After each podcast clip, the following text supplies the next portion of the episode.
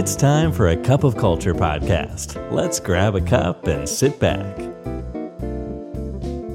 สวัสดีครับ ได้เวลาจิบกาแฟคุยกันเรื่องวัฒนธรรมองค์กรกับ A Cup of Culture แล้วนะครับ วันนี้คุณผู้ฟังอยู่กับผม อาร์มสุพิชัยคณาช่างกับ EP ที่ 549 ครับผม พอพูดถึงคำว่าบูลลี่ เราอาจจะคุ้นชินกับคำนี้ในแง่ของการบูลลี่กันในโรงเรียน เพื่อนรังแกแกล้งกันให้ต้องเจ็บช้ำน้ำใจ หรือมีการข่มขู่คุกคามกันเป็นต้นนะฮะแต่รู้หรือเปล่าครับว่าการบูลลี่กันในที่ทำงานหรือ workplace bullying เนี่ยก็มีเกิดขึ้น แล้วก็เกิดมานานแล้วด้วย เพียงแต่อาจจะไม่ได้เป็นประเด็นที่ถูกหยิบขึ้นมาพูดถึงกันมากนักนะฮะ จากการสำรวจของสถาบัน Workplace Bullying Institute เนี่ยเขาพบว่า 30%เลยนะครับของพนักงานเนี่ยเคยมีประสบการณ์การถูกบูลลี่ หรือแกล้งกันโดยตรงขณะทำงานครับ และก็พบอีกอย่างหนึ่งนะครับว่าการทำงานแบบ Remote Work มากกว่า 43.2%เลยครับ ที่มีรายงานว่าเขาถูกรังแกในที่ทำงานครับ ต้องบอกว่าการกันแกล้งกันในที่ทำงานเนี่ยครับส่งผลกระทบโดยตรงต่อความอยู่ดีมีสุขของพนักงานเลยนะครับ หรือคำว่า well-being การศึกษายังพบอีกว่าบุคคลที่เขาถูกกันแกล้งในที่ทำงานเนี่ยเกิดบาดแผลทางจิตใจที่ยาวนานกว่าครับ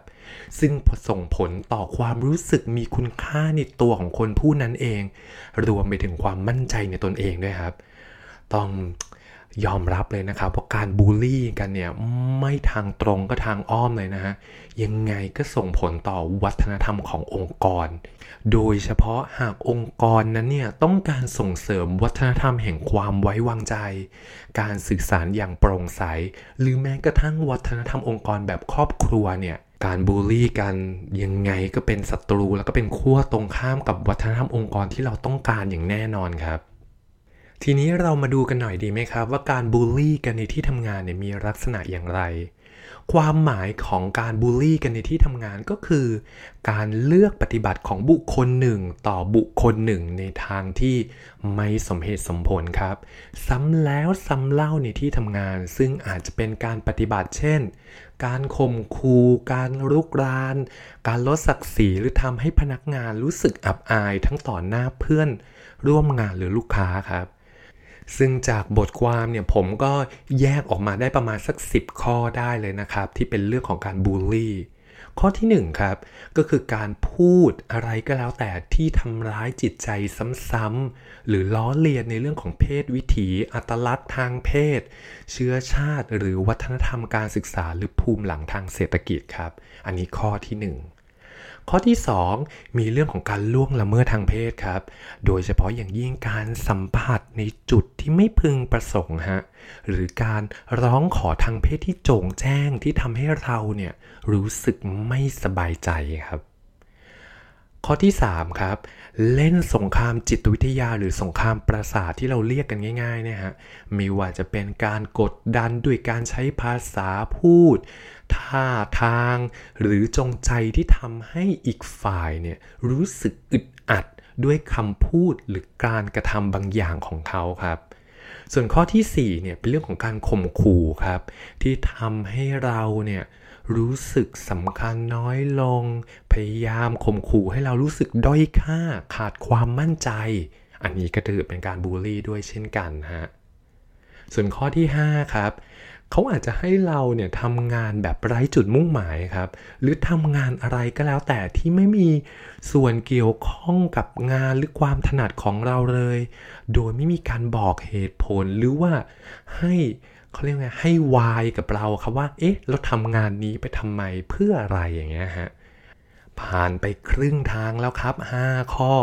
ไม่รู้ว่าท่านผู้ฟังท่านไหนเคยเจอเหตุการณ์แบบนี้บ้างหรือเปล่านะฮะ เรามาลุยกันต่อข้อที่ 6 เลยครับ ข้อที่ 6 ก็คือ เขาอาจจะให้ทำงานบางอย่างเนี่ย ที่ดูเหมือนจะเป็นไปไม่ได้เลยครับ แถมบีบบังคับด้วยเวลาที่จำกัด รวมทั้งทรัพยากรที่ลิมิตมาก ๆ เลยฮะ ข้อที่ 7 ให้ทำงานหรือทำในสิ่งที่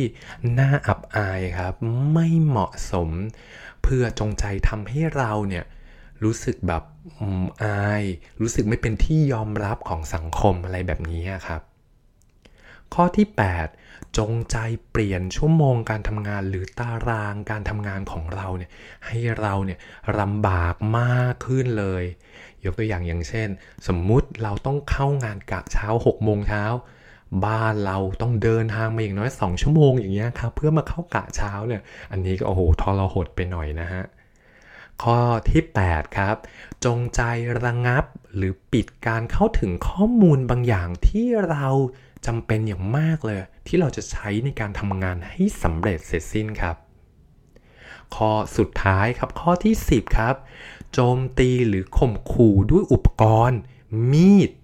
ปืน กระบองหรือวัตถุอื่นใดก็แล้วแต่เนี่ยที่สามารถเปลี่ยนเป็นอาวุธได้แล้วถึงอาจจะถึงแก่ชีวิตของเราได้นะฮะอันนี้ก็เข้าข่ายเรื่องของการบูลลี่ด้วยเช่นกันครับผ่านไปเรียบร้อยแล้วครับกับทั้ง 10 ข้อ เมื่อมีปัญหาเกิดขึ้นยังไงก็ต้องแถมด้วยวิธีแก้เข้าไปอีกนิดนึงนี่ใช่ไหมครับ ผมขอแบ่งออกเป็น 2 รูปแบบอย่างนี้แล้วกันนะครับ ในกรณีที่เราเป็นผู้ถูกบูลลี่เนี่ยหรือเราพบเห็นการบูลลี่กันในที่ทำงานเองเลย สิ่งที่เราควรทำเลยก็คือ ควรจะนำเรื่องราวนี้เนี่ยไปแจ้งแก่ผู้บังคับบัญชาของเราโดยตรงเลยฮะหรือหากผู้บังคับบัญชาของเราเป็นผู้บูลลี่เราเสียเองก็ควรนำเรื่องนี้ไปแจ้งกับบุคคลที่สูงกว่าเขาครับ หรืออาจจะเป็นฝ่ายทรัพยากรบุคคลหรือ HR เนี่ย ให้ช่วยเข้ามาพูดคุย แต่ก่อนที่จะไปพูดคุยนะครับ ผมก็แนะนำให้เราเนี่ยเก็บบันทึกรายละเอียดลักษณะของการกันแกล้งไว้ด้วยครับ เช่นอาจจะบันทึกว่าเขาใช้คำพูดแบบไหนในวันเวลาสถานที่ หรือในสถานการณ์นั้นมีใครแวดล้อมที่เห็นเหตุการณ์อยู่ด้วยบ้าง ผมว่าการบันทึกแบบนี้ไว้เนี่ย ก็จะช่วยเราในทางหนึ่งนะครับ ในอีกรูปแบบหนึ่งนะครับ หากเราเป็นผู้จัดการแน่นอนครับ คนเป็นผู้จัดการก็ควรที่จะต้องช่วยลดพฤติกรรมบูลลี่ในที่ทำงานครับ อันนี้คือหัวใจหลักเลย ซึ่งการลดพฤติกรรมการบูลลี่กันก็อาจจะทำอย่างเริ่มต้นด้วยการให้ความรู้ แก่พนักงงานของเรานะฮะว่า พฤติกรรมแบบไหนเรียกว่าการบูลลี่ พฤติกรรมแบบไหน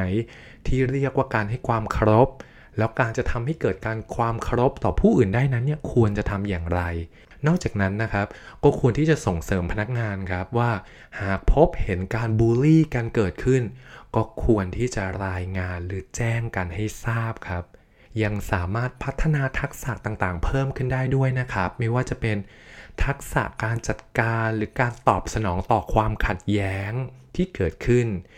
นอกจากนั้นนะครับผู้จัดการก็ควรที่จะเป็นบุคคลต้นแบบด้วยครับ ด้วยการที่จะส่งเสริมพฤติกรรมเคารพซึ่งกันและกัน บอกความคาดหวังให้ชัดเจนเลยครับ ว่าองค์กรของเราเนี่ยกำลังพยายามสร้างพฤติกรรมแบบไหนให้เกิดขึ้น พฤติกรรมไหนยอมรับได้ พฤติกรรมไหนยอมรับไม่ได้จบไปเรียบร้อยแล้วนะครับ กับเรื่องราวของการบูลลี่กันในที่ทำงาน นี่นึกว่าจบจากโรงเรียนมาแล้ว จะหมดไปซะอีกนะครับ การบูลลี่มาต่อในที่ทำงานอีก แต่ผมว่าถึงแม้จะมีปัญหาเกิดขึ้น หากเรามีทักษะในการจัดการความขัดแย้งการตอบสนองต่อความขัดแย้งเนี่ย ผมว่าก็เป็นเขี้ยวเล็บของตัวเราที่ควรติดไว้เช่นกันครับ กาแฟหมดแก้วแล้วครับวันนี้ อย่าลืมนะครับ ไม่ว่าเราจะตั้งใจหรือไม่ก็ตาม วัฒนธรรมยังไงก็เกิดขึ้นอยู่ดีครับ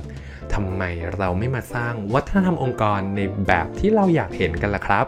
สำหรับวันนี้ สวัสดีครับ And that's today's Cup of Culture. See you again next time.